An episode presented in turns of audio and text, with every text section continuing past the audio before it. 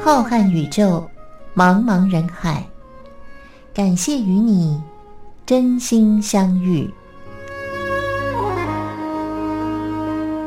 今天的节目是由张静为您制作主持。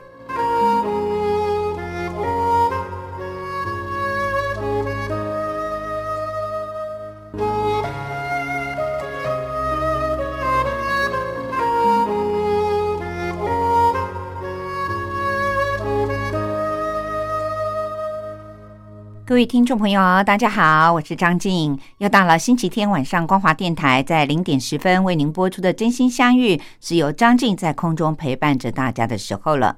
刚刚结束的这个星期，各位听众朋友，大家过得可好啊？我相信我们光华电台的每一位听众朋友，在日常生活里面懂得享受听收音机，吸收很多的知识，陪伴自己寂寞的人。一定都是很照顾自己身体的人，所以在身体健康方面呢是绝对没有问题的。同时，我们有很多的听众朋友都已经是老年朋友了，所以呢都已经届龄退休，过着含饴弄孙的日子。也或许呢是子孙们都在外地工作，自己夫妻俩享受着两人世界。因此，我相信大家都一定很平安、很顺利吧。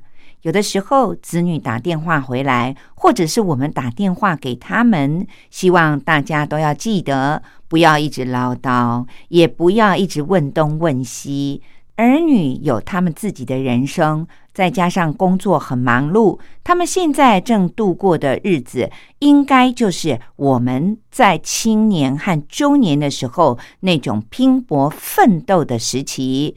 体会到了这一点呢，不要因为我们自己时间变多了，日子变无聊了，就经常的去烦自己的儿子和女儿，甚至于呢，有的老人家还会对孙子唠叨。要想开一点，大家的日子就会过得很平安、很顺利了。您说是不是呢？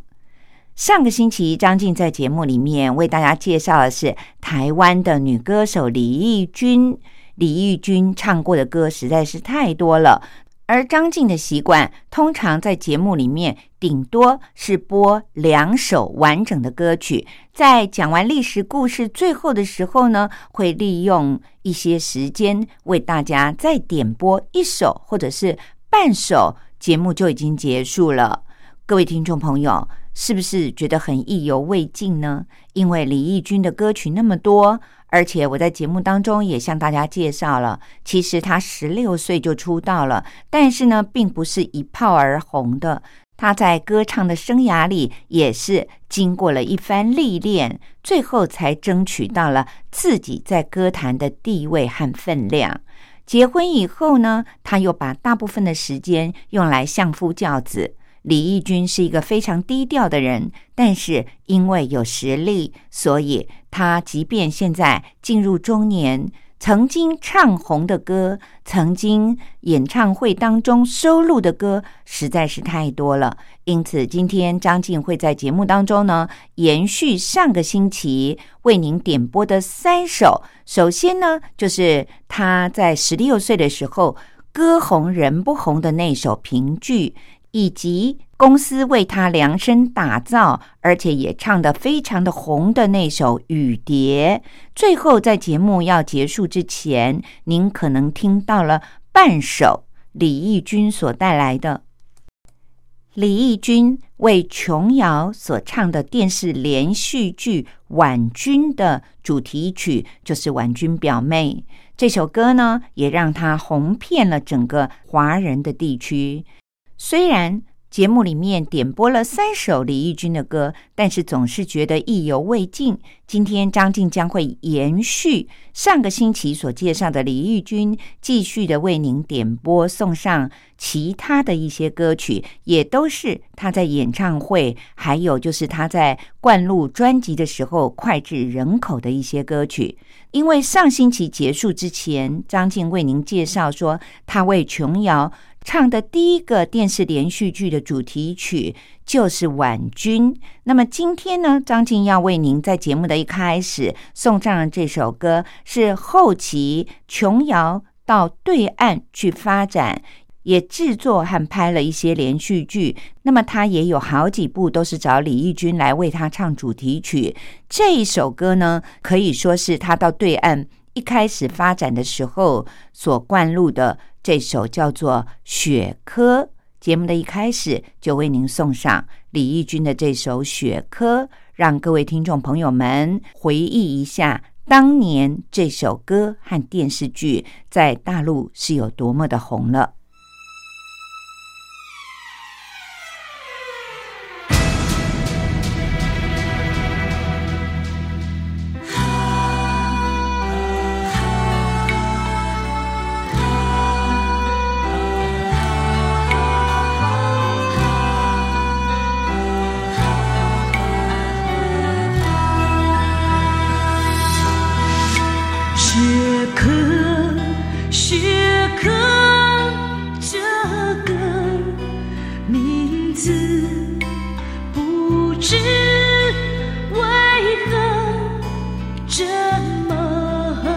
熟悉，好像很久很久以前，深陷在。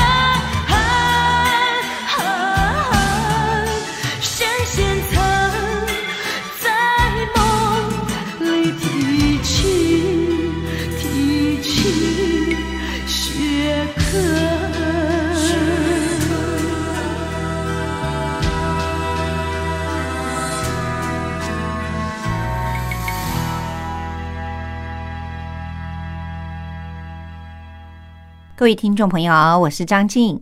我在节目里面搜集了好多向各位听众朋友们介绍的来自于国际知名的。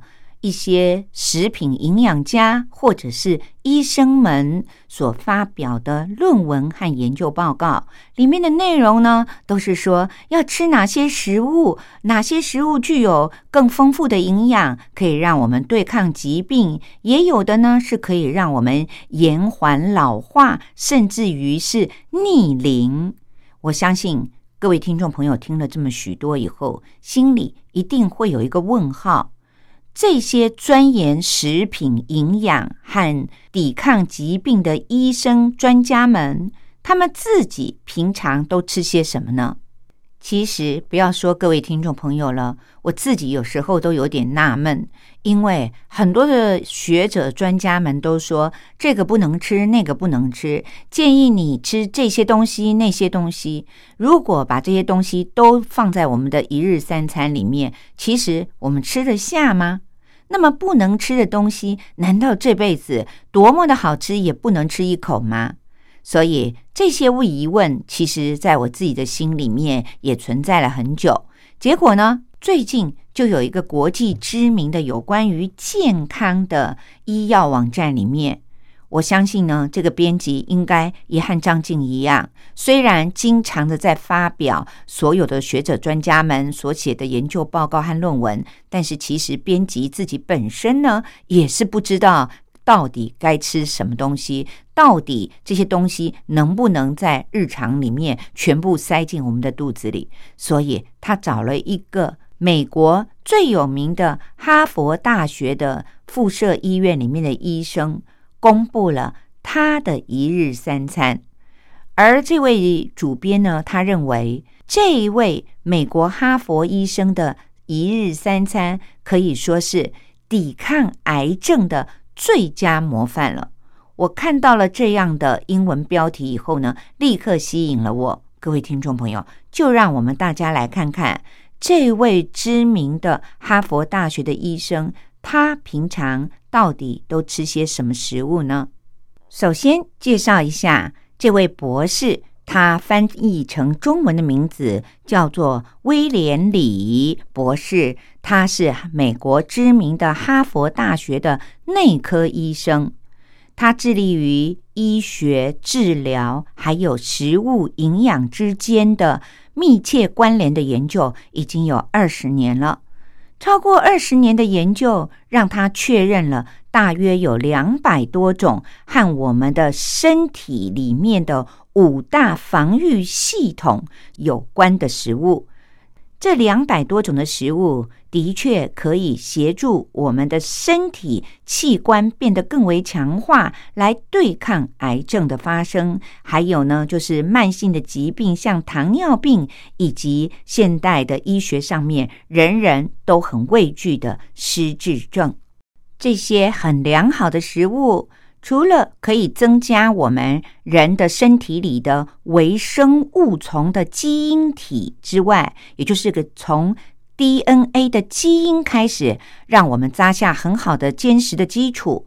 然后呢，它也可以让我们的身体能够再生细胞增长。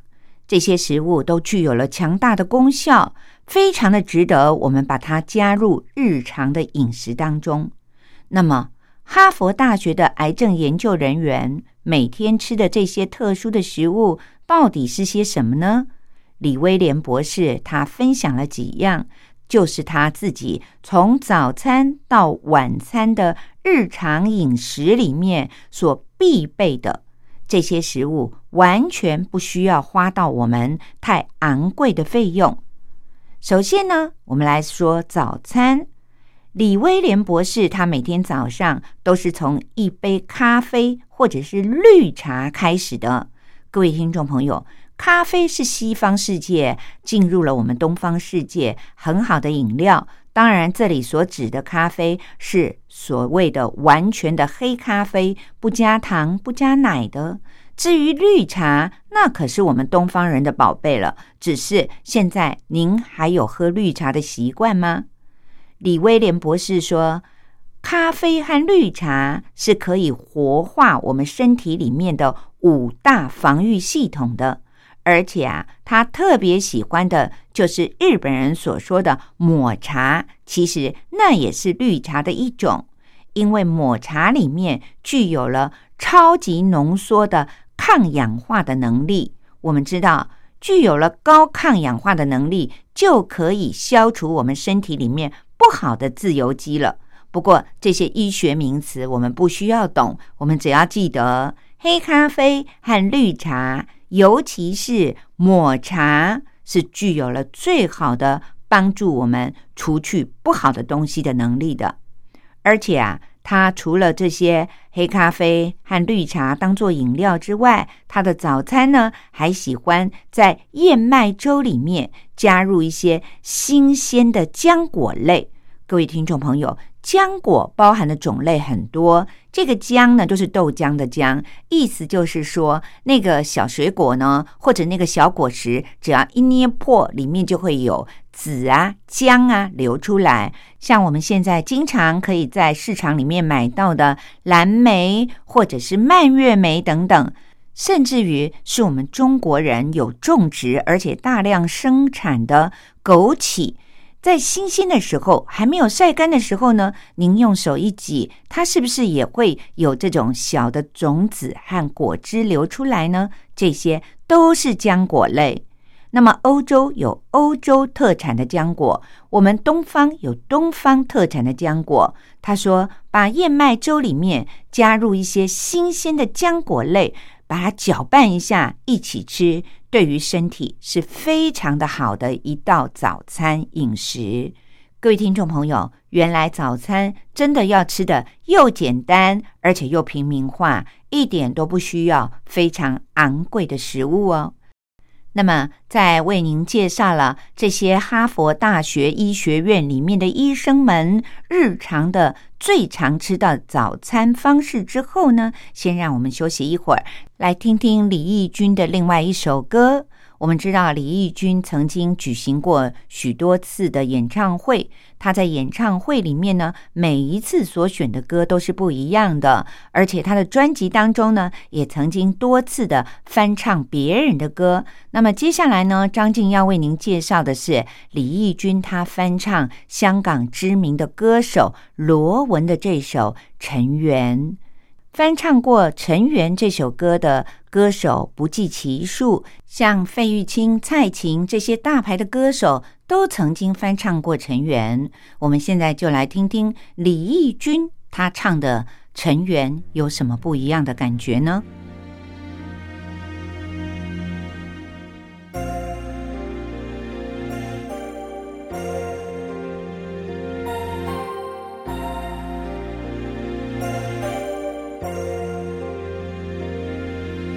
尘缘如梦，几番起伏总不平，到如今都成烟云，情也成空，宛如挥手袖底风，悠悠一缕香，飘在深深旧梦中。身憔悴在风里。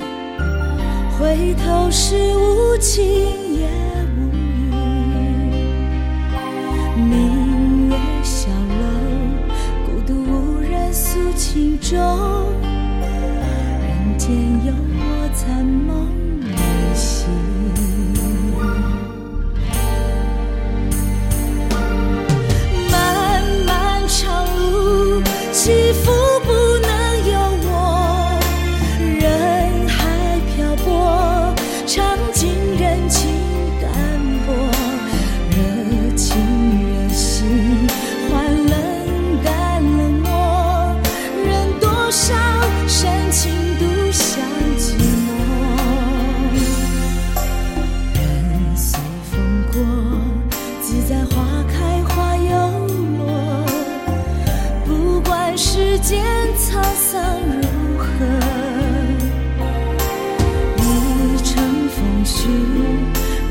相思都沉默只有桂花香暗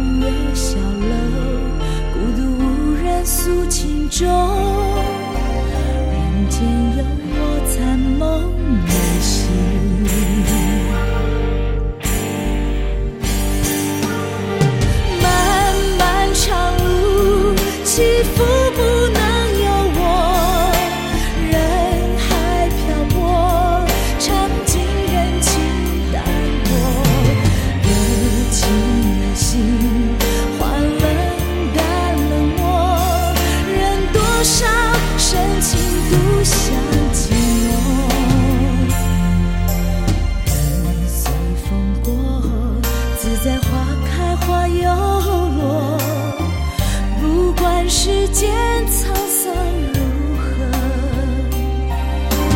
一程风絮，满腹相思都沉默，只有桂花香岸飘过。一程风絮，满腹相思都沉默，只有桂花香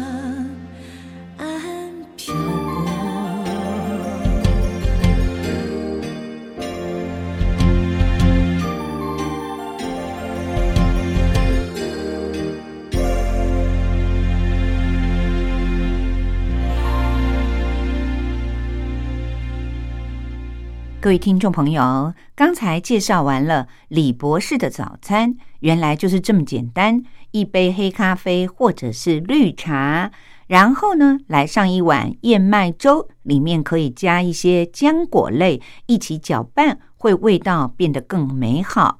那么他的午餐呢更为简单，他说他经常会选择大叶子的绿色的蔬菜的沙拉，比如说。营养很丰富的菠菜、芝麻叶，还有呢，就是欧洲的国家有很多的菊苣，菊是菊花的菊，苣呢是草字头在一个巨人的巨。虽然这一类的生菜，我们可能在东方国家里面看到的比较少，但是我们也有别的啊，像他说到的羽衣甘蓝，现在每一个国家都有栽种哦。那么菠菜、芝麻叶也是我们经常都可以在市场里买到的。他说呢，绿色的蔬菜类的沙拉对于一个人的身体健康是很重要的。那么，如果要他选择又可以当食物又可以当水果吃的，那他就会选择洛梨了。各位听众朋友，您有吃过洛梨吗？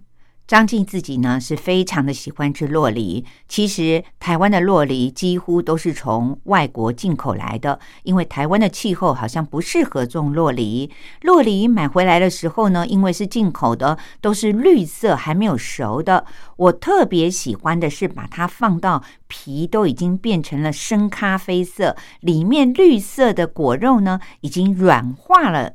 我觉得，不论把它拿来做沙拉，或者拌在鸡肉里面，都非常的好吃。那不知道您那儿有没有种植洛梨？是否洛梨可以生产呢？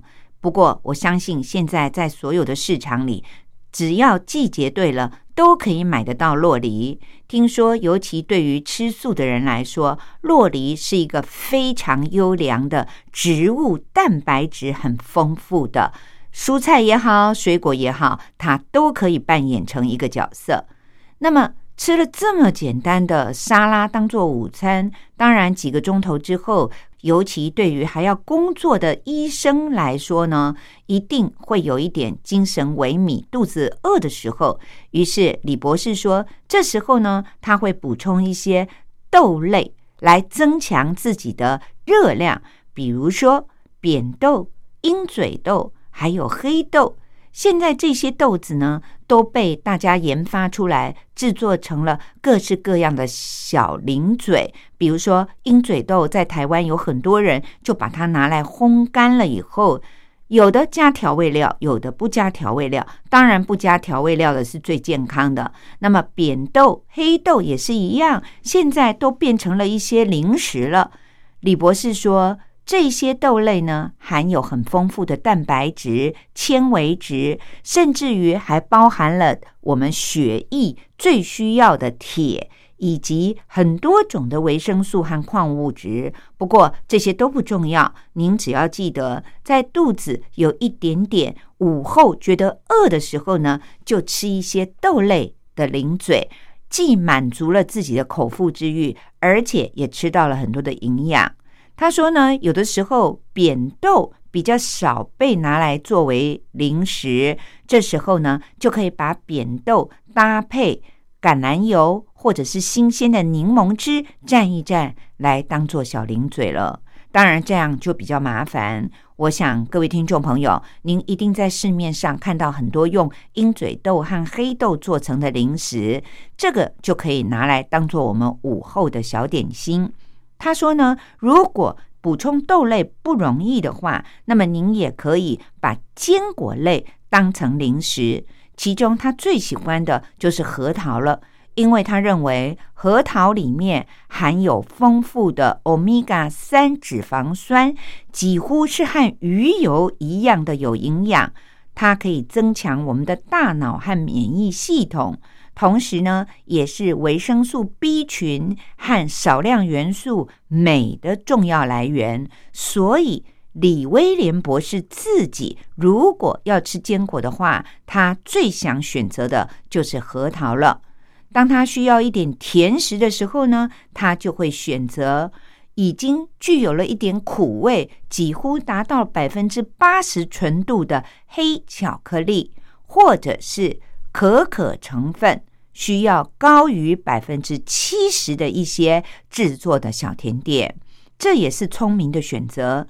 甜点一般来说都对于我们的身体不好，但是李威廉博士说，您可以选择这种高纯度的黑巧克力和可可粉做成的小甜点啊。那至于晚餐，他会吃些什么呢？他的晚餐也很简单。它一定会有一道主食，那就是用全麦制作的意大利面。他说他们最喜欢的就是用含有抗氧化剂的番茄酱汁来拌意大利面了。他说在意大利面里面呢，也可以加一些大蒜的粉末或者是柠檬汁，这样意大利面就变得很好吃了。不过它的前提就是意大利面为什么会健康呢？因为它是用全麦制作的。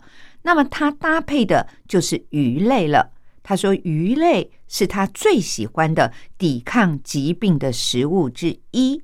其他的，他特别的提醒说，很多人都认为碳水化合物是很不好的，要少吃。但是他认为呢。”少量的碳水化合物也是抵抗疾病的重要营养素之一，是不可或缺的。不要以偏概全，好像认为所有的碳水化合物都对于身体不好。只是你要聪明的选择正确的碳水化合物。他建议的就是要选择纯谷类或者是豆类所含有的碳水化合物的制造品。比如说，有一些欧洲的国家，他们制作的面包就是属于用很多种的谷类所制作的面包。这种面包呢，对于我们肠道的消化是非常的有帮助的。不要选择那种用白米或者是纯白的面粉所制造的面包或任何的加工物。因为这种精致的碳水化合物的面包或者是点心呢，对于身体就是不好的。所以各位听众朋友，晚餐要吃的简单一点，千万不要因为晚上了反而有时间吃的太过于丰盛。晚上就选择一些全谷物的制品，还有鱼类，对于身体还有抵抗疾病是好处多多的关键哦。各位听众朋友。李博士的一日三餐是不是好简单？早餐是加了浆果类的燕麦粥，还有的就是黑咖啡或者是绿茶。午餐要尽量的选择绿色的叶菜类所制作的沙拉，然后加上丰富的豆类。点心可以选择坚果类或者是黑巧克力。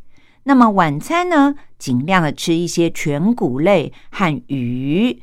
各位听众朋友，这样的一日三餐不仅让我们加强了身体里面的抵抗疾病的系统，同时也可以让我们延缓老化，达到逆龄的功效哦。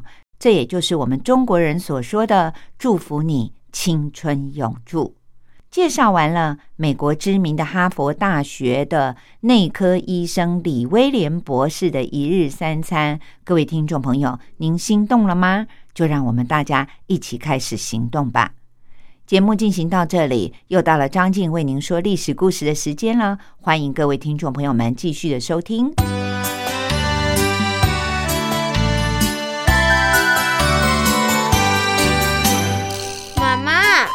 好难学哦，不会啊，历史就是我们中华民族的故事啊。哎呀，你就把它当成故事来听，这不就有趣了吗？真的吗？听故事当然好玩啊，可是老师上课又不讲故事。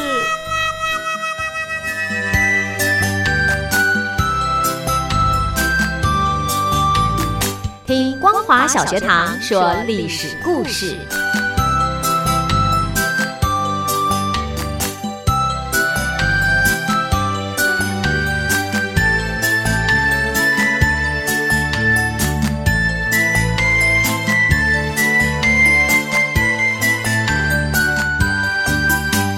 各位听众朋友，又到了张静为您说历史故事的时间了。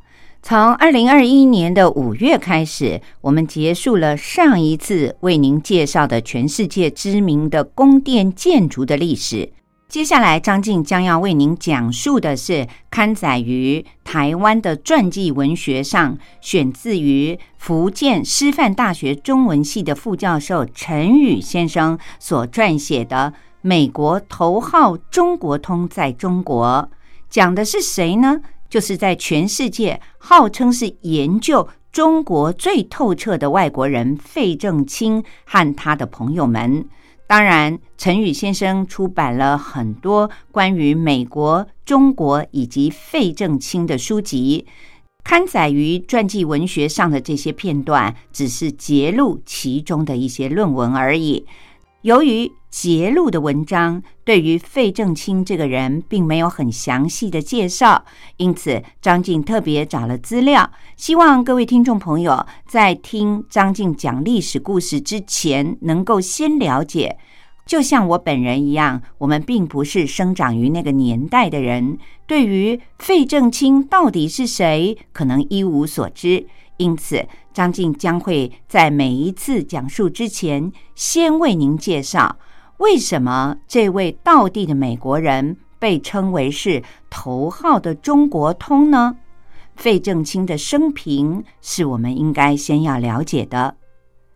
费正清是在西元一九零七年生于美国的南达科他州的休伦，他是父母的独生孩子。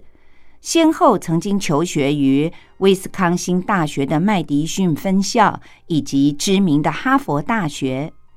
一九二九年，费正清获得了罗德奖学金，因此到英国的牛津大学去求学。他研究的题目是十九世纪中国和英国的关系。为了要撰写博士论文。他在一九三一年，也就是到了英国以后的两年，曾经到中国去进行调查和进修，考察海关的贸易。一九三二年的七月，在北平，费正清和未婚妻费慰梅，他是研究中国艺术和建筑的美国学者，两个人结婚了。这对夫妇的中文名字都是由梁思成所命名的。之后，也在中国收养了两个女儿。一九三五年，费正清夫妇第一次的离开了中国，在取得了英国牛津大学哲学博士学位以后，一九三六年，他回到了美国的母校哈佛大学的历史系任教，并且从一九三九年起，和美国的日本问题专家赖肖尔一起开设了东亚文明的课程。一九四一年，费正清被征召到美国的情报协调局里工作。这个单位在第二年，一九四二年的六月十三号就分裂成为了两个单位，一个是美国战略情报局，另外一个则是美国战时新闻局，他任职于研究分析处，前往了华盛顿工作。一九四二年的六月二号，美国情报协调局的局长多诺万上校任命费正清为驻华首席代表。这一年的九月二十五号，他飞抵重庆，担任美国战略情报局的官员。并且兼任美国国务院文化关系司对华关系处的文官，以及美国驻华大使特别助理这三个职位。一九四五年的十月到一九四六年的七月，他再一次的来到了中国，担任美国新闻署驻华分署的主任。结束了在中国的任职之后。他在一九四七年返回了哈佛大学任教。一九五五年，在福特基金会的支持之下，主持成立了东亚问题研究中心。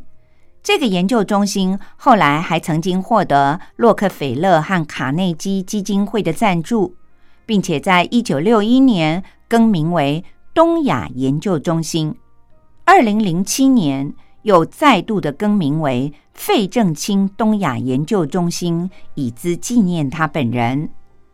在费正清直接或者是间接主持研究中心的几十年里，哈佛大学东亚研究中心成为了美国东亚问题研究的学术重镇，而他本人也成为了在美国研究中国的学界领袖人物。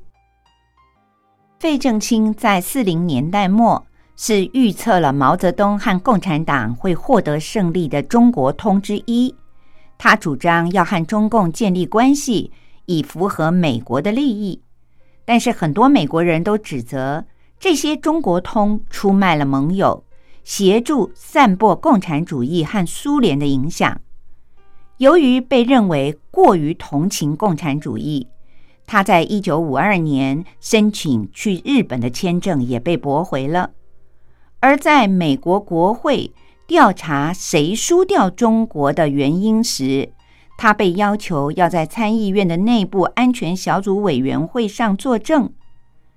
当美国右派的亲中派和麦卡锡参议员把矛头指向了三位国务院著名的中国通的时候，费正清也被列入了，认为他们是四个应该为输掉中国负责的人。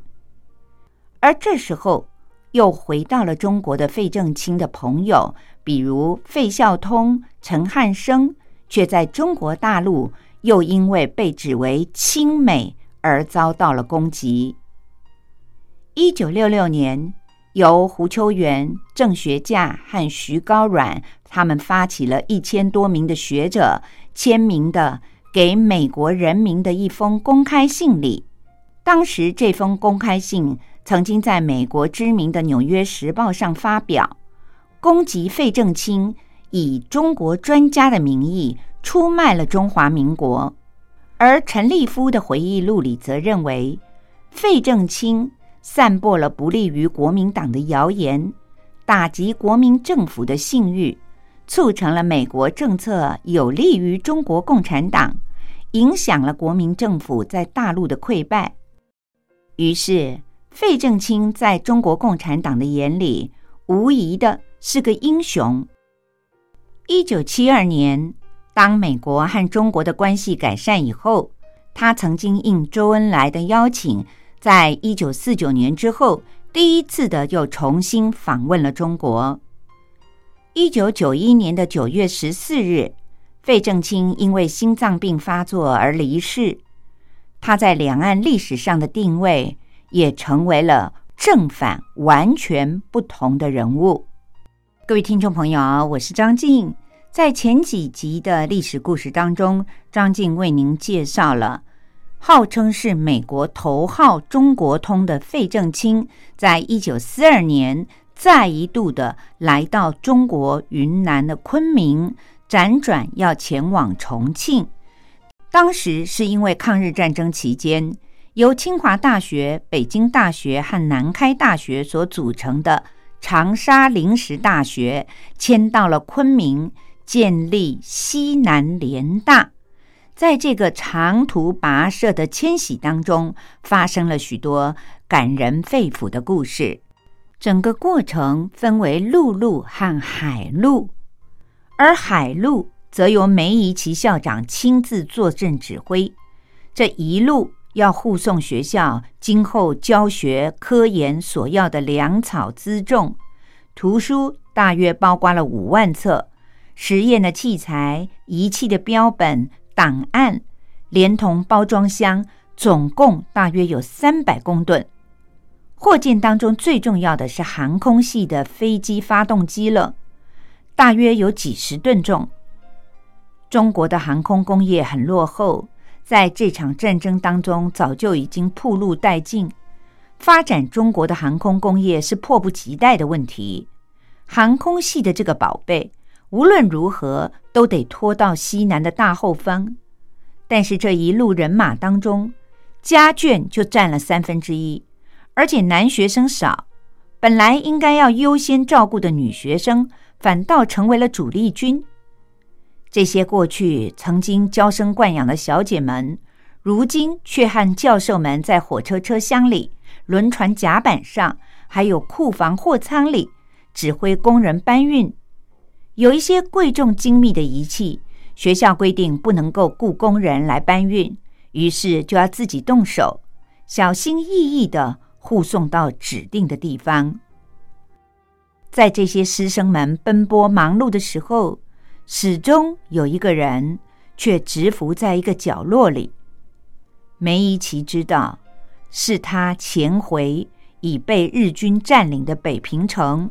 偷偷的溜进了清华被封的实验室里，取出了一个铅筒，后来又小心翼翼的安放进了一口咸菜罐子里，冒着生命的危险，瞒过了一路的关卡，偷偷的运到广州。铅筒里所装的是五十毫克的镭。那是这个人当年从英国的剑桥大学的核子物理实验室里面带回国内的，这是比黄金不知道还要贵重多少倍的东西。当初英国的居里夫人从十吨的沥青铀矿里面才提炼出了一百毫克的氯化镭，而又过了十年才提炼出了纯的镭。镭的放射线。要比铀强上九百倍。这个为了要护送一只铅筒而舍弃了个人所有行李的人，就是物理系的赵忠尧博士。到了香港，因为经费很紧张，校方租用了尖沙咀一个废的旧仓库提供住宿。赵忠尧博士始终就像母鸡抱窝一样。紧守着这个铅筒，寸步不离。吃饭、睡觉的时候也是如此。对于这个不起眼的铅筒，作为物理学教授的梅贻琦，他要比别人更为明白这个铅筒的分量和不寻常的意义。原本被大家称为半拉子的中国人陈福田，在这里却大有用武之地，因为他有美国人的身份。就连长相也像个外国人，绅士派头十足。同时，他比外国人说着还流利的英语，这使他无论到总督衙门、领事馆，还是公司、洋行办事儿，都吃得开。陈福田做人做事完全是美国式的作风，讲求实效，善于机变，热心公益，不拘小节。他曾经为穷学生到夏威夷募款。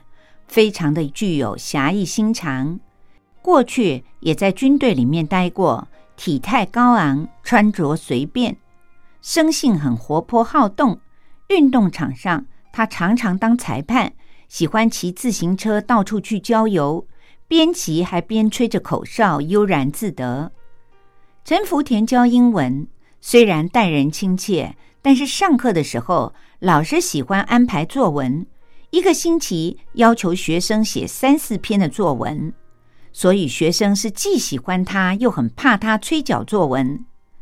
到了香港，这些学生对于什么事儿都很新鲜，于是，在等船和装运行李货物的空隙的时候，就会上街逛荡。有一次，学生们逛街，突然有个眼尖的学生指着对街的一个人说：“你们看，这是 F.T.，这是他们私下对于陈福田的称呼。”只看到陈福田在大街上旁若无人的边走边吃东西，吃完了还用舌头舔着拇指和食指，也许上面沾了一些糖屑或者是芝麻吧。而他的我行我素，有人说他很俗气，但是也有人说这个人耿直率真，不装模作样，对于繁文缛节完全的不理睬。香港到越南的海防有法国的轮船，但是船很少，而且都是小船，每一次只能够容纳几十个人。船分为两种，一种是专门载客用的，另外一种是客货共同载运的。而客货共载的，必须在海南岛的海口以及广西的北海停泊卸货。航程要花上四天的时间，很多人因为坐不惯船，晕得很厉害。特别是过了雷州半岛和海南岛之间的琼州海峡的时候，遇上了风浪，颠簸的五内翻脚，又晕又吐。有一些年纪比较小的女学生，离别了父母，失去了呵护，受到了这样的折腾，不禁啜泣起来。穿过琼州海峡，横渡过北部湾，好不容易到了越南的海防港，终于得到了难得的温暖和安慰。每一次船到，国民政府的海防总领事和华侨社团都会派人到码头去迎接照料。这里的华侨有会开汽车、修汽车的，纷纷都志愿到滇缅公路上去支援抗日战争。如今。见到了这些转移到大后方的同胞们，又都是些年轻的国家栋梁之才，更是分外的热情关怀备至。但是到了行李验关的时候，却令人非常的不愉快。原来在法国总督治理之下的安南，收受贿赂普遍的成为了一种风气，海关更是不得了。越南人如此。法国人也毫不逊色，所以海关向来被人视为畏途。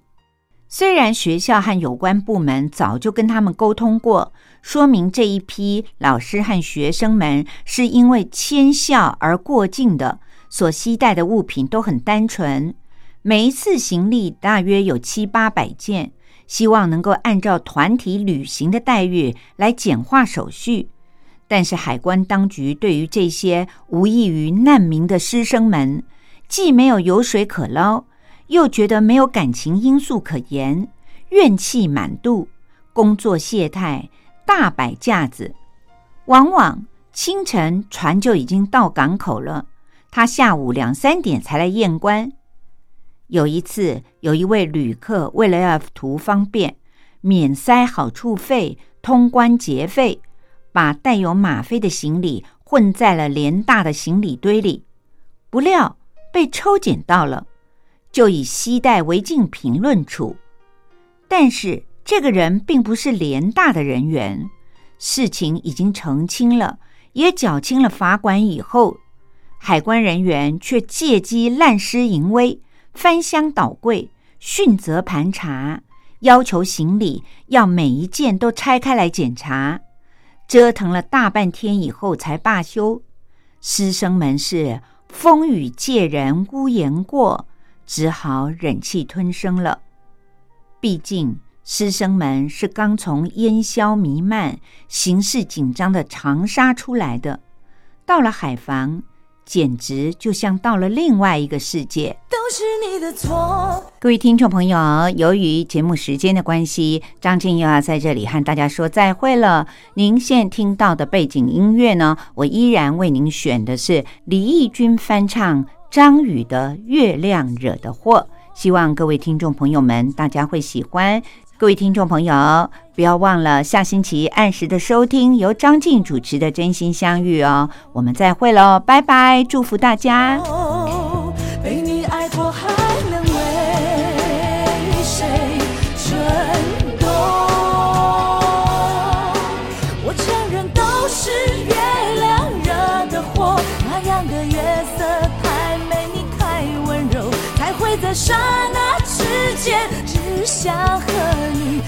起到白头。我承认都是誓言惹的祸，偏偏似糖如蜜。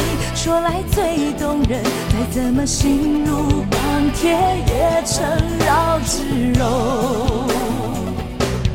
都是你的错，轻易爱上我，让我不知不觉满足被爱的虚荣。都是你的错，你对人的宠是一种诱惑。都是你的错，在你的眼中。总是藏着让人又爱又怜的朦胧，都是你的错，你的痴情梦像一个魔咒，被你爱过还能为。